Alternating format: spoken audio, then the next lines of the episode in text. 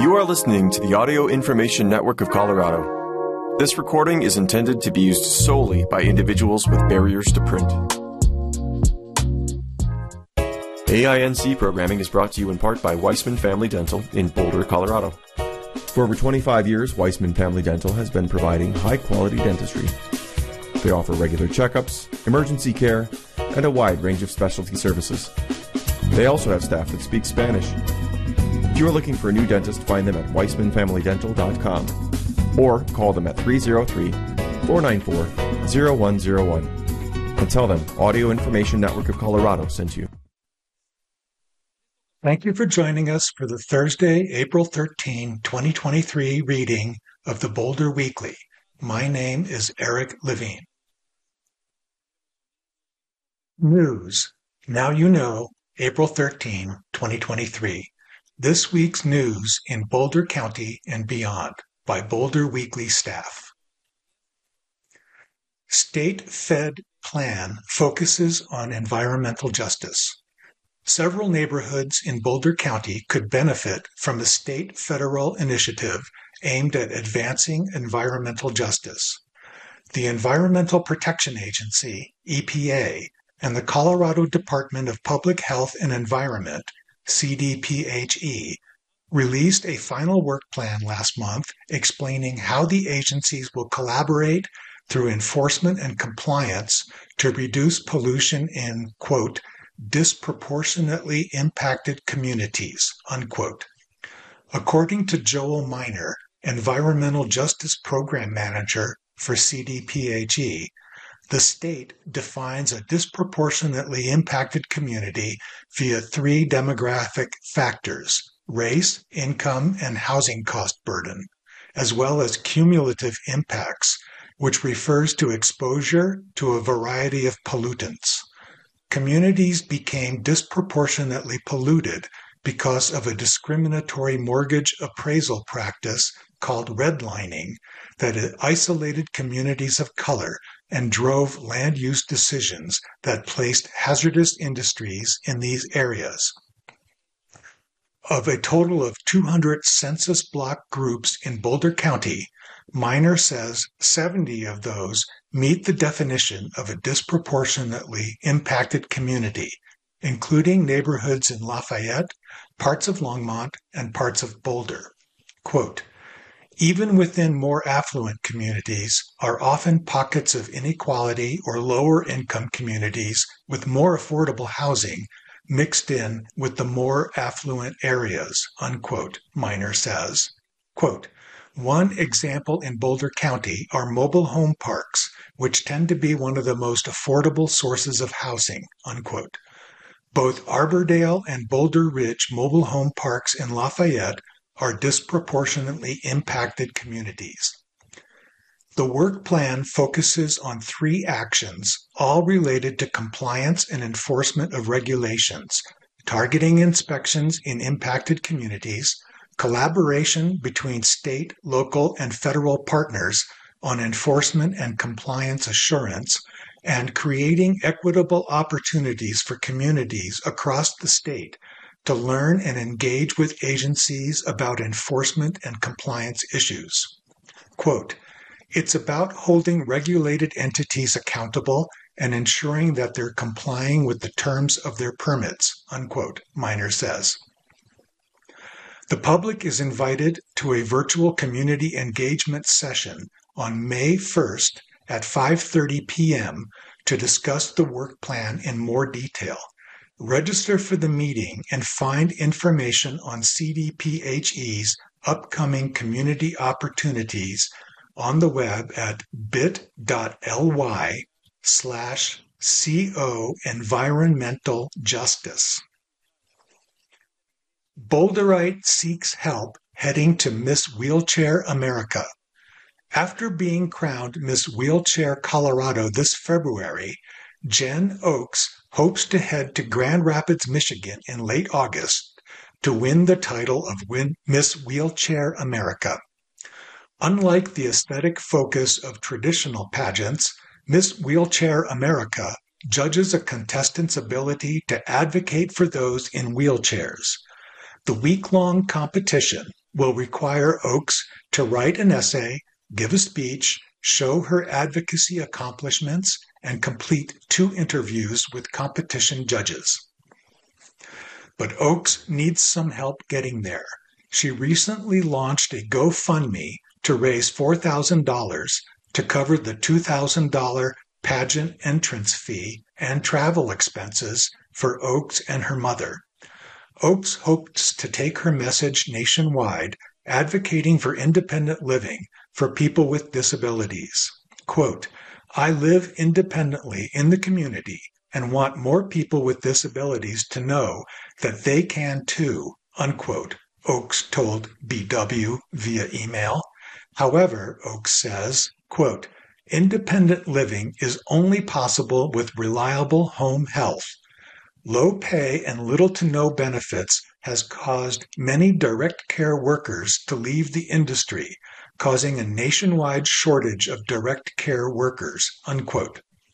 To support Oak's GoFundMe, visit bit.ly slash Miss Wheelchair America.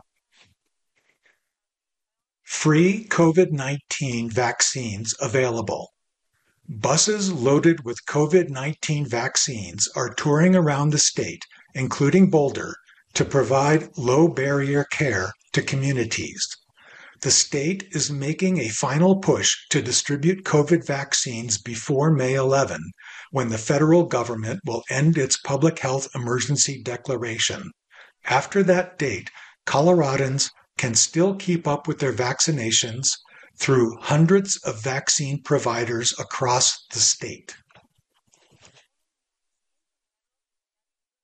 Coloradans age six months and older are eligible to receive the vaccine for free. No insurance, identification, or medical history is required. Appointments are encouraged, but walk ups are accepted. So far, the state's vaccine buses have made more than 6,000 stops in 62 counties in the state. The bus will be in Boulder on Friday, April 14 from 10 a.m. to 2 p.m at Out Boulder County, 3340 Mitchell Lane in Boulder, but it will make more trips to Boulder and Broomfield before May 11. Learn more and book an appointment at covid19.colorado.gov. Study links encampment sweeps with drug related deaths. At least 500,000 people are experiencing homelessness on a given night in the US. Around 30% of those people also have a substance use disorder. One study published in the Journal of the American Medical Association aims to understand how, quote, involuntary displacement, unquote, also known as sweeps or cleanups, a common measure used by cities across the country impacts people experiencing homelessness who inject drugs. Through simulation modeling of 23 cities, including Denver, researchers found that involuntary displacement can lead to, quote, substantial increases in morbidity and mortality over a 10 year period, unquote. And it is estimated to worsen factors like overdoses and hospitalizations. According to lead author Joshua Barocas, an associate professor at the University of Colorado Anschutz Medical Campus, specializing in infectious disease and substance use disorder, there's a lack of evidence guiding decision making. Quote, People on the front lines have been telling leaders that these sweeps are detrimental, but anecdotes only go so far, unquote, he wrote in an email to Boulder Weekly. Quote, Policymakers should incorporate evidence into their decision making, and we hope to add to that evidence base. Unquote. In its 2023 budget, the city of Boulder allocated nearly $1.3 million to expand its Safe and Managed Spaces program, which includes adding an encampment management team to enforce the citywide camping ban. the city also shortened the amount of time it gives people participating in unsanctioned camping to clean up and leave under some circumstances. Got news tips? Email W Matuska, that's W M A T U S K A, at boulderweekly.com. News Get in Gear. Ahead of spring event, the Pros Closet takes Boulder Weekly behind the scenes at its expanded headquarters by Will Matuska, April 13, 2023. Quote, Speed is king for us, unquote, says Paul Calandrella, general manager at the Pros Closet, TPC, in Louisville. He's an avid biker, much like the rest of TPC's staff, but he's not talking about how fast he can spin gears on two wheels. Calandrella is standing in TPC's 130,000 square foot space that quadruples as a bike retail outlet, refurbishment factory, vintage bike museum, and digital retailer headquarters. Quote, if we have anything, we have space, unquote, he says. Roughly the size of your average Costco, there are scooters available for staff to ride from one end of the building to the other, saving time moving between hundreds of brands and thousands of models on site.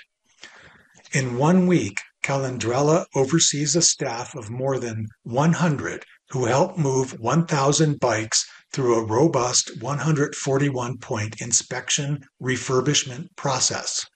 Quote, when we're at a brisk run, we can move a bike from the bay door to being listed on our website in under two hours, unquote, he says, as someone whizzes by on a bike test ride, the last step before it's ready to sell. In those two hours, staff completes all the refurbishment, photography, cataloging, and boxing steps until the bike is ready for a consumer. Calandrella says 80% of TPC's total bike volume is purchased from consumers around the country in exchange for cash, in store credit, or dealer trade. Of those bikes, nearly all are completely refurbished in house. Internally, Calandrella says staff joke they've built the quote Ferrari engine of refurbishment, unquote. The quote, the faster we can do this, the less cost we put into refurbishing the bike and the better value to the customer on the other end, unquote, he says, adding the present operation is a result of more than a decade of work. Maria Uspensky bought her first bike from TPC in 2012 after her car broke down since then, she says she's bought at least half a dozen bikes from them. Quote, once you become a client there, you probably become a client several times, unquote, she says. A few days ago, she traded in her road bike for a gravel bike. She says the customer service, cycling advice, and how easy it's been to buy and trade bikes has kept her going back. After perfecting the refurbishment process, TPC is now focused on the in-person customer experience and has been pilot testing its retail space for the last nine months. Since moving to its facility in Louisville, 1900 Taylor Avenue, just before the pandemic, the company hasn't been able to flex its operation muscles to its full capacity. Now Calandrella is ready for TPC to become a gathering place for the cycling community. On April 29 and 30, TPC's Great Spring Breakaway event will offer a peek at TPC's process and new retail space, in addition to prizes, food trucks, and more. Quote, we want to welcome the Front Range riding community to come see what we do, unquote, Calandrella says. More than a bike shop, TPC was founded in Boulder by Nick Martin in 2006. At the time, Martin was living out of his van and posting refurbished bikes on eBay. A pro cyclist himself, he brought his philosophy of keeping bikes in motion longer to TPC. Quote, Bikes are meant to be used, unquote, the company motto goes. For years, TPC was only an e-commerce company. Moving to a new space in Louisville three and a half years ago not only let TPC expand its refurbishment operation, but also the Vintage Bicycle Museum. The museum has more than 200 bikes on display, including bikes like John Tomac's 1990 World Championship Yeti C26, Davis Phinney's 1984 Olympic bike, and Otis Guy's 1978 Series 1 Breezer, one of the first mountain bike models. The historic quote, the historic museum sort of represents our ethos. We put a lot of value in customization, unquote, says Calandrella. Quote, the industry does well at scale to sell a lot of the same bike, and we try to celebrate the upgraded, the customized, the modified. We place the value on the rarities. Unquote. Primarily Martin's collection, bikes get sent to the facility from cyclists all over the country, and it's still growing. Martin collects other parts of cycling history too, as shown by the wall dedicated to the Coors International Bicycle Classic, an iconic race started by a Boulder based company in 1975 that helped put cycling on the map in the U.S. Quote, it's regularly surprising to me the distances people travel to get into our building, unquote, Calandrella says, adding that people have flown in from across the country and driven from Oklahoma and Texas to pick up a bike from the shop. Quote, it sort of demonstrates the curiosity and to a degree love for the brand, unquote. The company has been a beneficiary of the bike boom that brought a surge of new cyclists mid pandemic and left consumers struggling to find new bikes. While these numbers have tapered off since, since bicycle spending still remains above pre-pandemic levels nationally. Quote, more people on bikes is good in so many ways, unquote, Calandrella says. Quote, if we can help be a part of that, I'll call that a win, unquote. The Great Spring Breakaway event is 10 a.m. to 4 p.m. Saturday, April 29 and Sunday, April 30. The Pros Closet, 1900 Taylor Avenue in Louisville, free. Features Read between the lines, out of prison, into the biz. After years in the system, one New York man is launching the world's first dispensary run ent- entirely by formerly incarcerated people by Will Brendza, April 13, 2023. When Coss Marte first got into New York City's cannabis industry in the 90s, he was just 11 years old. But he was a natural entrepreneur. He started his own delivery business and hustled street corners, turning and burning a lot of product and making good money along the way. At 13, Marte was arrested for the first time he was at a park in his Lower East Side neighborhood, a part of the city NYPD has historically over policed. They found weed and took him into custody. That was the beginning of a long period in Marte's life. He was in and out of prison for various drug offenses, living on couches in between, unable to get steady work because of his record, and eventually getting sucked into selling harder drugs, getting arrested again, and starting all over.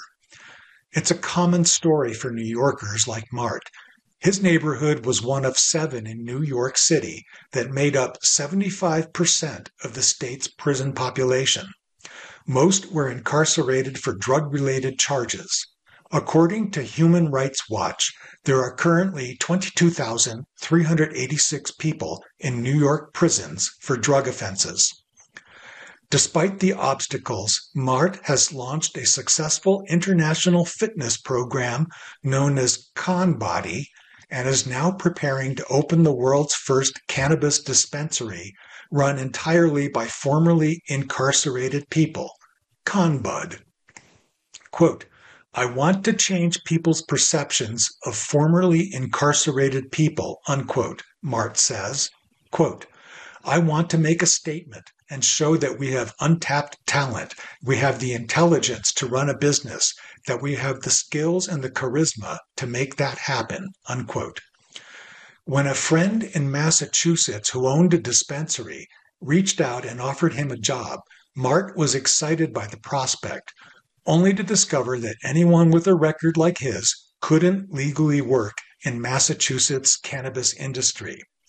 Most states have a similar law, New York and Colorado included. People with felonies on their records are prohibited from participating in the cannabis industry at any level. In this state, Governor Jared Polis has instituted a cannabis crimes pardon program that also has a record expungement element. Those who complete the application process and are granted a pardon can get a job in Colorado's cannabis industry. However, New York State took that a step further. Its Marijuana Regulation and Taxation Action Act of 2021 stipulated that five, quote, social and economic equity, unquote, classes should get 50% of the employment opportunities in the state's cannabis industry. And one of those five classes was formerly incarcerated individuals. Quote, I was like, they wrote this for me, unquote, Marte says. He got all the paperwork in order, and when state dispensary applications opened in February of 2022, he and his business partners, Alfredo Anguera and Junior Martinez, were waiting at midnight, refreshing the page, poised to be the first to submit their application. They would later learn it wasn't on a first come, first served basis, but they were first nevertheless. Quote, we are committed to leveraging New York's recreational cannabis industry to bring much needed employment stability to those who have been affected by it, unquote, Angera says, who is also a lawyer and community advocate, said in a press release. Quote, ConBud will be a dispensary, an interactive experience, and an opportunity for millions of cannabis consumers to confront New York's history while playing an active role in rewriting it, unquote, Martinez said. ConBud is currently scouting locations in Manhattan and hoping to open in fall 2023. When it does, Marte will have come full circle. He will have gone from selling weed on the streets to owning a first of its kind dispensary that's taking a massive swing at the cultural stigmas of cannabis and cannabis crime. Quote, it's been a crazy journey, unquote, Marte says. Quote, I feel like I'm living in the twilight zone, unquote. Entertainment, music, search and rescue. Hannah Frances still hasn't found what she's looking for. By Jessie J. Gray, April 13, 2023. It was the release day of her new album, and Hannah Frances couldn't stop crying. After a turbulent year of traveling and recording, the 26 year old songwriter's fifth full length collection of music was finally out in the world, a milestone worth celebrating for any artist. Why then did it feel like someone had died? Quote, I think the grief that happens when you actually let go of something is even more painful than holding on to it, unquote, she says. Quote, once I actually released the album, it felt like I had nothing to hold on to, and I think that brought up more grief, unquote. As it turns out, Frances was holding on to a lot more than a record. The time spent making her latest self released LP, Bedrock, also marked the rupture of a relationship that had offered something like stability for the self described nomadic DIY musician. While the journey of her new album was just beginning, Frances couldn't shake the sense that something big was over. Quote, it felt like releasing a chapter of my life. It had a lot to do with that partnership. but I also just felt like I needed to close something and continue on my path, unquote, she says. Quote, I think holding on was inhibiting me from feeling the deeper loss of all that. But once you let something go, you're not necessarily freed of it, unquote. The result of that letting go is a dizzying, dizzyingly beautiful collection of songs about longing and belonging that represent a high watermark for the multidisciplinary artist, herbalist, and astrologer. Moving like a river through turns of aching folk tenderness, ambient blooms, and field recordings of nature, Bedrock underscores Frances's virtuosic guitar playing and opera-trained vocal prowess in pursuit of a sense of place. Quote, I'm roaming, you know, looking for a home amongst the willows, unquote, she sings on Pilgrim, the album's sparkling and sprawling centerpiece that slips sweetly into birdsong. Quote, to be alone anywhere but here, unquote. While Frances welcomes life's serendipity, it's no accident that she spent much of 2020 making a record about movement.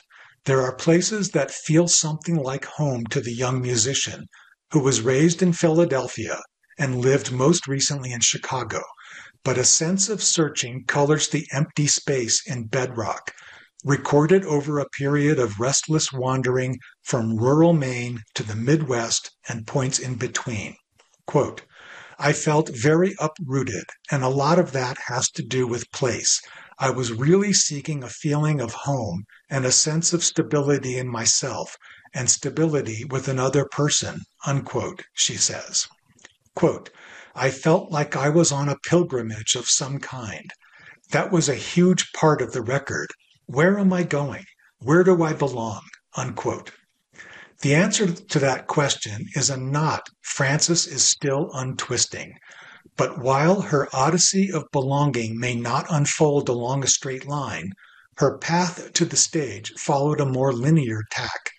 Raised by a professional pianist and educator, Frances's creative drive is partly the result of being steeped in music from a young age, including a post-senior year tour with the international after-school music education program School of Rock, whose stop at Lollapalooza served her first real taste of the limelight.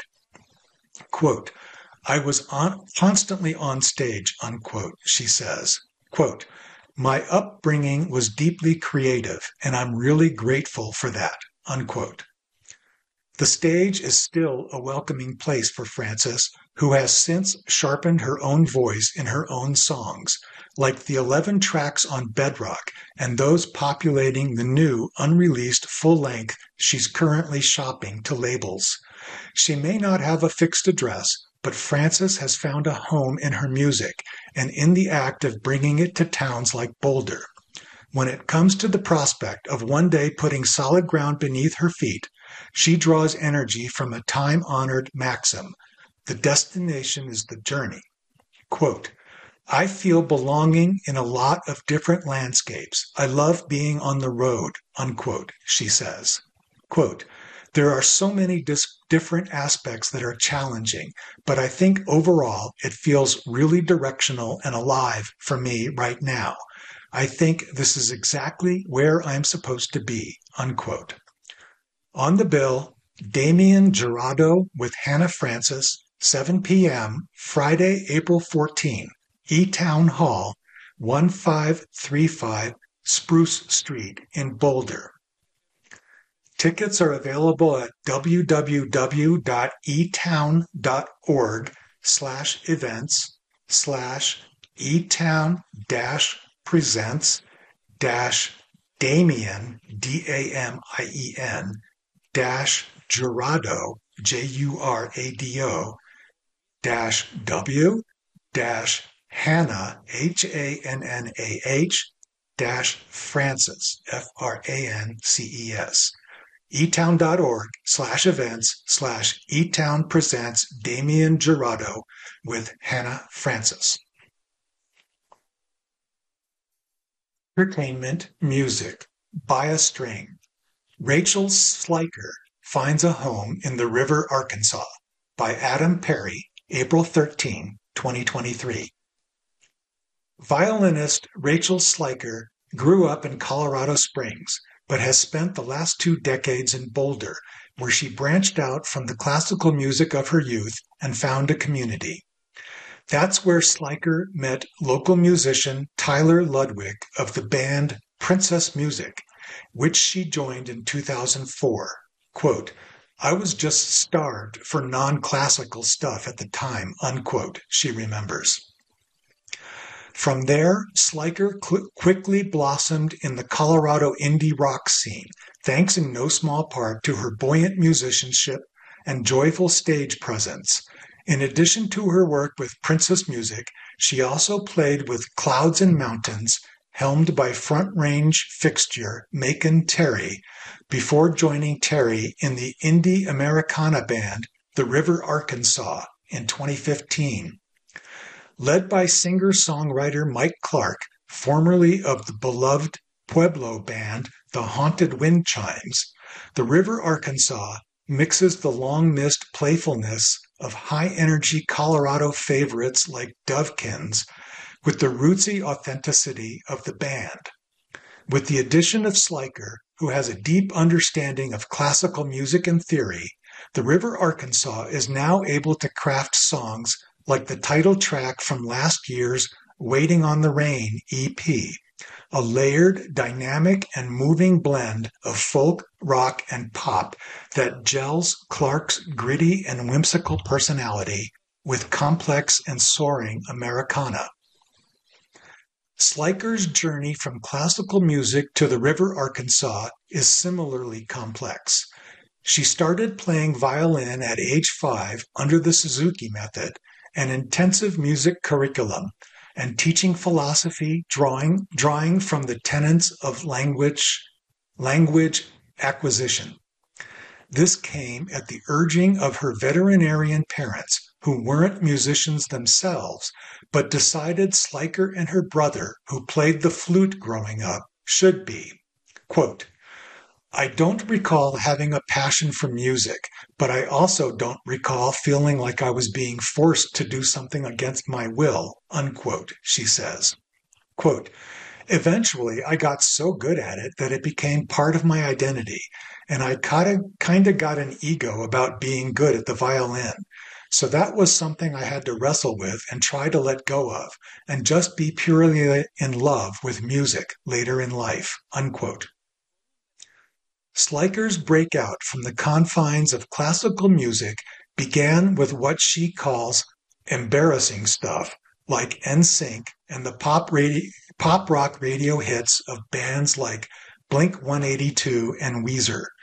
But after arriving on campus in Boulder, a whole new world began to open up. I feel like I didn't necessarily love music when I was younger. Nobody had turned me on to stuff where I was like, Oh my God, this is it, unquote, she says. Quote, it wasn't until college when I was getting introduced to Radiohead and Bjork because my friends listened to it that my mind kind of got, kind of got blown a little bit, unquote.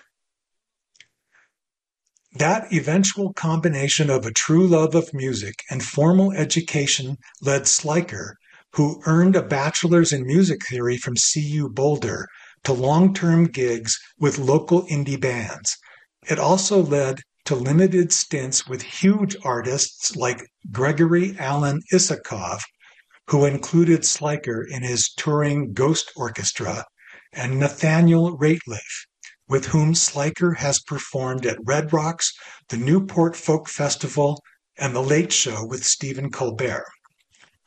But even playing on live television at the Ed Sullivan Theater wasn't as nerve-wracking for Sliker as the classical tradition she came from. Quote, I've done auditions for symphonies and stuff, and that's the highest pressure situation and nothing will compare, unquote, she says. Quote, you can put me on national television and I guess I'm not as nervous, unquote. Despite her many accomplishments as a musician, there's another milestone Sliker wants to achieve, leading her own band with her own songs on vocals and guitar. She played a few shows as a band leader before the pandemic halted her momentum, and she hopes to continue that journey soon. In the meantime, Sliker is happy to belong to a local community of side players with whom she feels a camaraderie, from Jeb Bows of Isakov's band to Stelth Ulvang of the Lumineers and the musicians in Nathaniel Rateliff's horn section. Quote, There's something about the instrumentalists who hang out together, unquote, she says. Quote, There's a nerdiness, not that I'm calling those guys nerds. We're all a little bit different, and I like that vibe. Unquote. When it comes to her collaborators in the River Arkansas, who recently completed Green Bridge EP is on the horizon, Sliker also feels a deep kinship. Her path here may have been long and winding, with more turns yet to come. But for now, she's just happy to be making music and memories with her bandmates. Quote, I love those guys so much. They're just a joy to hang out with, unquote, she says. Quote, I think the music comes off as being so much fun because we have so much fun together, unquote. On the bill, Fox Feather with the River Arkansas and Sarah Farmer, 8 p.m., Friday, April 14, the Caribou Room, 55 Indian Peaks Drive, Nederland. The River Arkansas with Golden Brown, 8 p.m., Friday, May 26, Fox Theater, 1135 13th Street in Boulder. Opinion Letters, April 13, 2023, by readers like you. Correction. Last week's news story, Ease the Harm, News, April 6, 2023, conflated Safe Zones for Kids Chang, Change.org petition, which has more than 1,800 signatures, with its Boulder Direct Democracy online petition, which has 230 as of press on Wednesday, April 12. We have corrected the online version to reflect this. Protect animals from wildfire. The wildfire burning in Park County near Florissant is a reminder that it is not just humans' lives and homes that are threatened by wildfires. Deer, bears, birds, fish, reptiles, and other animals are killed or displaced too. The impacts are also immediate, debilitating, and often life threatening. Thick smoke disorients them, irritates their eyes, and makes breathing difficult. Larger animals may try to outrun the flames, while small animals may try to shelter under rocks and in burrows. Those with babies or who are trapped by fences or other structures may not escape. Report unattended fires, extinguish campfires and fire pits, keep vehicles off dry grass. Don't throw lit or smoldering cigarettes from your car or truck and check the weather conditions before burning trash or leaves. While most naturally occurring wildfires are sparked by lightning, thousands are triggered every year by fireworks. The precaution we can take cannot be clearer.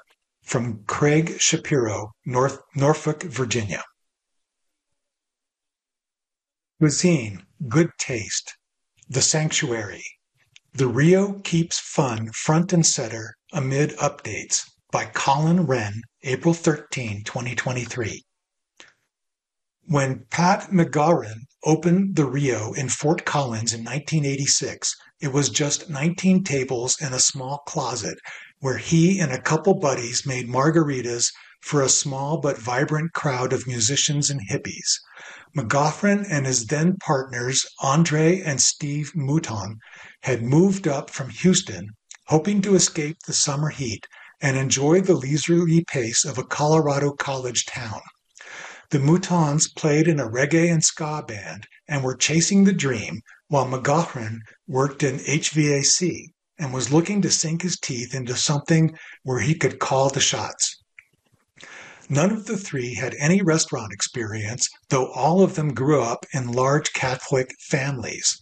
McGaughran was the seventh of eight children, while the Moutons were two of a whopping 15.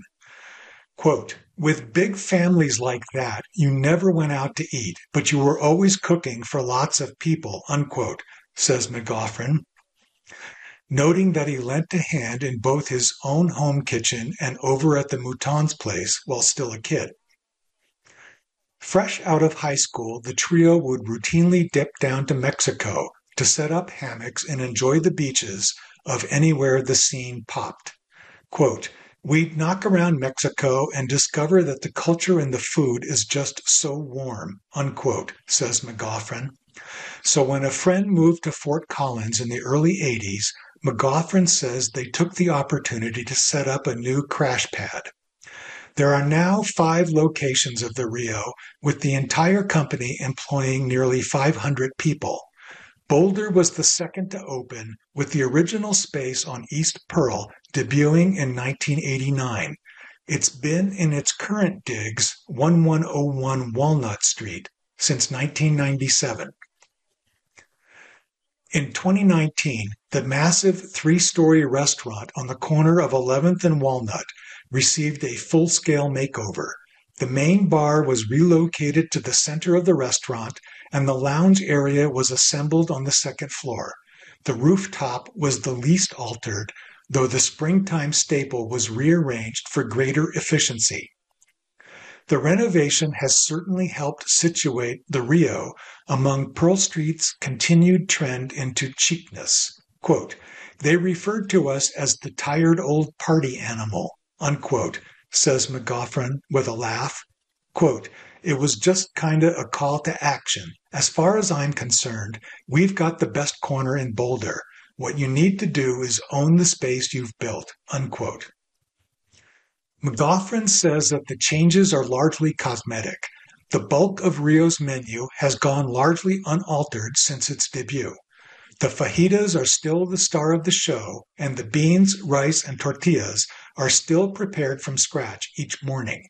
Culinary director Eric Weisenhut, who has held the position for 22 years, spices things up with rotating taco specials, salads, and tostadas.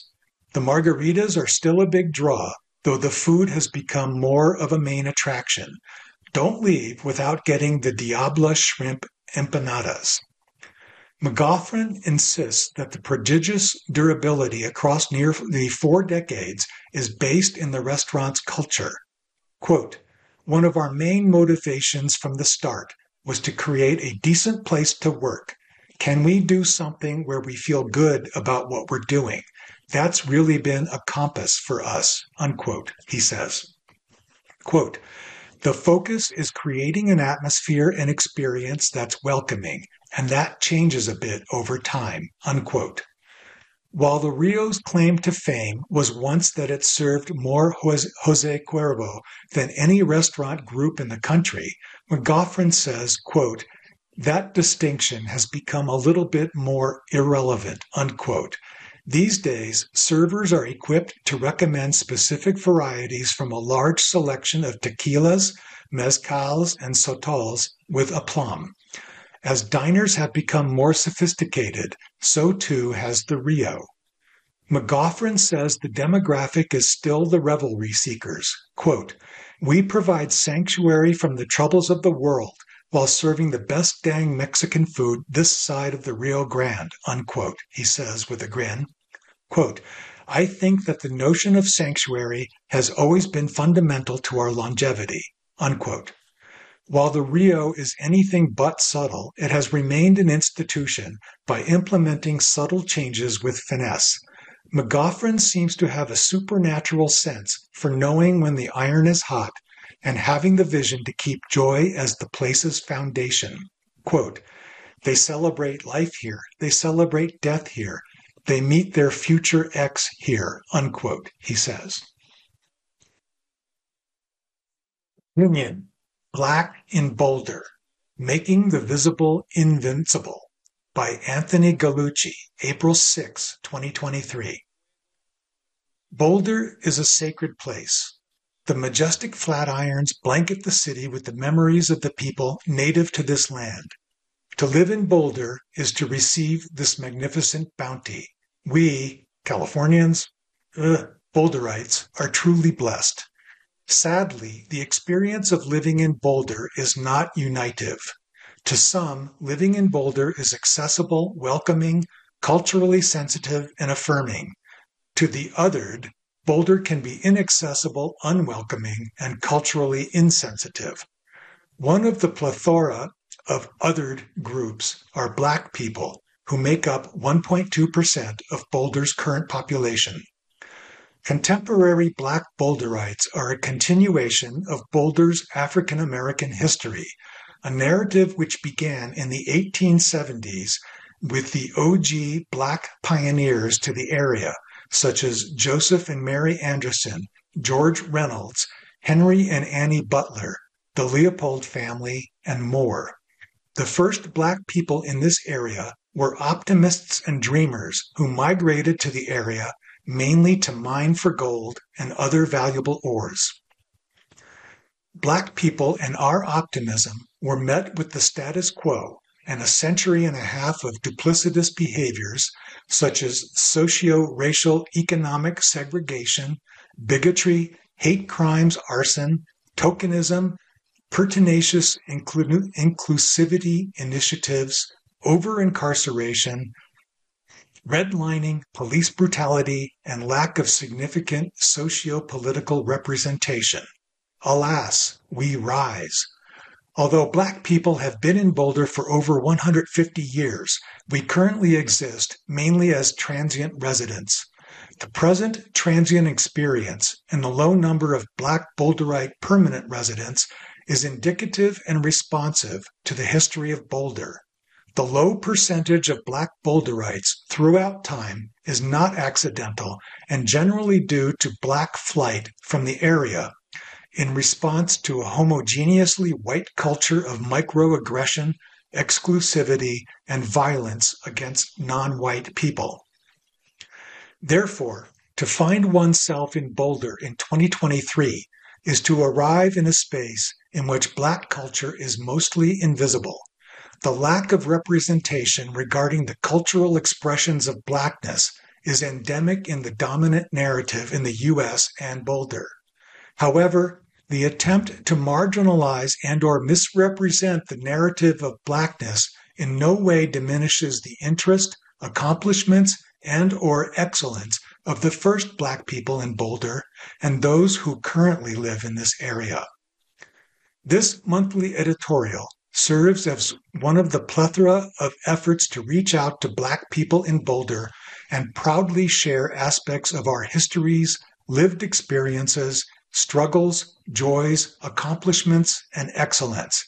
In addition, the editorial will provide constructive criticism of various aspects of Boulder that are insensitive, marginalizing, and unfair to Black culture. The critique will often be accompanied by suggestions that intend to be practical and engage in personal growth and systematic change. I am a Black single father of four, professional, uncle, and brother who has lived in the city of Boulder for the past decade. We are a proud African American family, and we call Boulder our home. My family and other Black people in Boulder spend our time enjoying the fresh air, clean water, quality education, and healthy food options.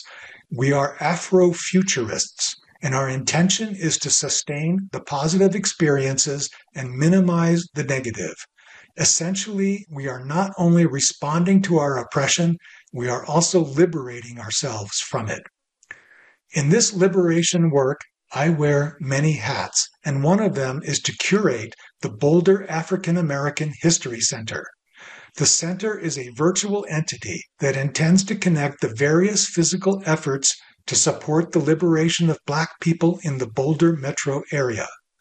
We will utilize the Boulder Weekly platform to eliminate the gifts, critics, and liberated voices of the Black people who live in the Boulder area. The method is through critical editorials, liberating opinion pieces, captivating and relevant interviews with empowering Black people, and highlighting of existing movements and organizations that serve to make the experience of Black people safer and more comfortable to thrive economically, emotionally, psychologically, spiritually, and physically. Making space for the cultural expressions of Black people in the Boulder area is in no way meant to diminish the need and current efforts to elevate representation of the indigenous people of the Americas and people of color, LGBTQIA, neurodivergent people, and every other marginalized group not named here. We stand in alliance. We hope to share well and be contagious. We look forward to your engagement. Anthony Gallucci is a dad, author, activist, and professor. He is currently teaching at Naropa University and finishing his doctoral work in psychology at the California Institute of Integral Studies, researching masculinity from an Afrocentric epistemological lens. This opinion does not necessarily reflect the views of Boulder Weekly. Entertainment Stage One Small Step Apollo 15 moon landing launches a contemporary political conversation in BETC World Premiere by Tony Tresca, April 13, 2023. Playwright and traveler Mat Smart has been to all 50 states, and there's one thing he's noticed. We don't talk to each other anymore. Quote, Frankly, how divided we are concerns me, unquote, Smart says. Quote, I was interested in writing a play that explored a time when there was similar divisiveness to understand how we worked through it. I'm interested in using 1971 as a flashpoint to engage with that moment in history, but also as a lens for us to view today, unquote. Smart's desire to spark contemporary political conversations in a historical setting was channeled into his Vietnam War era play Eden Prairie 1971, which is currently being produced at the Dairy Arts Center by the Butterfly Effect Theater Company of Colorado, BETC, through April 29. Quote, People living in our political moment feel like our nation has never been more dim- divided, but they should look at this period, unquote, says director and BETC Associate Artistic Director Heather Beasley. Quote, Mat places us on a historic day and uses the Vietnam War as a backdrop for the piece. History is most accessible when we view it through people's stories, and we care about the people who lived through it. This story is a beautiful, detailed look about how impact, it impacted three people's lives. Unquote. The play is set at midnight in rural Minnesota on the night of the Apollo 15 moon landing as a draft dodger returns to visit a woman from his past. But rather than present an overly moralistic love story, Smart sets out to create a play with characters who had vastly different values. Quote, it was important to give everyone's viewpoint a fair representation, unquote, Smart says. Quote, Theater can fall into the trap of preaching to the choir, so I like to shake things up and bring in different ideas. We have Pete, James Giordano, who was against the war and going to fight, and Rachel, Kate Herbert, on the other end of the spectrum, and her mom, Adrienne Egolf, presents a third way of being that doesn't fit neatly into liberal or conservative categories. Unquote. Eden Prairie gives audiences the chance to watch these old friends go toe to toe in heated debates as the single setting play's 90 minute duration unfolds in real time. Quote, at one point, they argue about the 1968 presidential election and about how Richard Nixon beat Hubert Humphrey by less than 0.7 points. Unquote, says Smart. Quote, Close elections resonate today because we are used to these razor thin margins. It is nothing new that elections are so close, but it is fun to have that argument through the lens of history. Unquote. The play's Boulder debut is a history-making event itself as the final production of Eden Prairie's rolling world premiere with the National New Play Network. BETC is the last of three theater companies co-debuting the work in the United States after Riverside Theater of Iowa and the New Jersey Repertory Company.